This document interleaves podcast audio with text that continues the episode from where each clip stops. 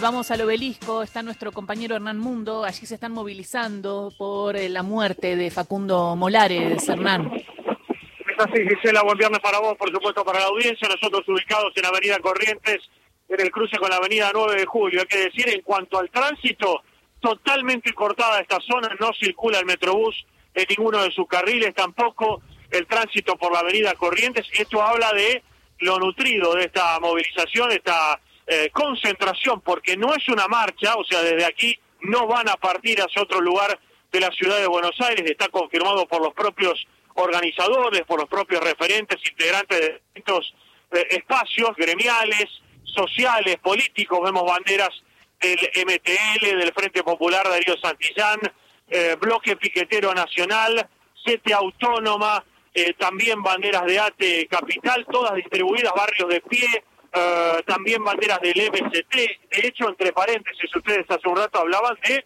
la veda electoral. Bueno, aquí están presentes todos los candidatos o precandidatos del Frente de Izquierda. Eh, se han hecho visibles, así que están presentes participando de este acto, eh, que tiene como objetivo, por lo menos en la convocatoria, reclamar justicia por Facundo Molares, que recordemos falleció en esta misma zona, la de la Plaza de la República, pasada a las 5 de la tarde, según las organizaciones sociales, gremiales y políticas, se enfatizan que fue por acción directa de la policía de la ciudad de Buenos Aires. Así nos lo contaba, nos lo decía hace un ratito nada más Juan Pablo Nocelli, quien es referente del MTD Aníbal Verón.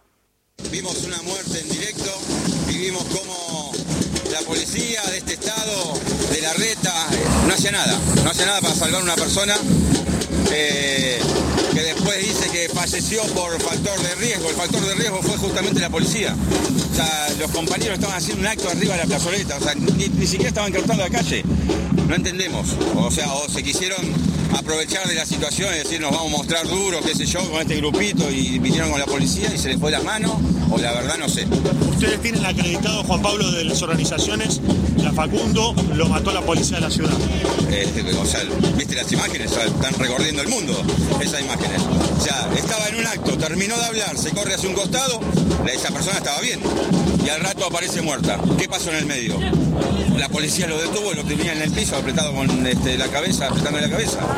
¿Qué dicen ante lo que señala tanto Crescenti, Bursaco como el propio Rodríguez Larreta? ¿Cómo, cómo? ¿Qué dicen ante lo que señala Crescenti, Bursaco y Rodríguez Larreta? Están escudando, o sea, pero es, están las imágenes, o sea, ya más que eso, más claro que eso, imposible. Una persona la palabra de Juan Pablo Nocelli, reiteramos, referente del MTD, Aníbal Verón. En principio, protesta por tiempo indeterminado. Así dicen los organizadores. Reiteramos, no está previsto que se movilicen hacia otro punto de Buenos Aires. La postura de la policía de la ciudad es directamente no hacerse presente. No hay policía en la zona del obelisco, tan solo algunos agentes de tránsito. Me parece acertado.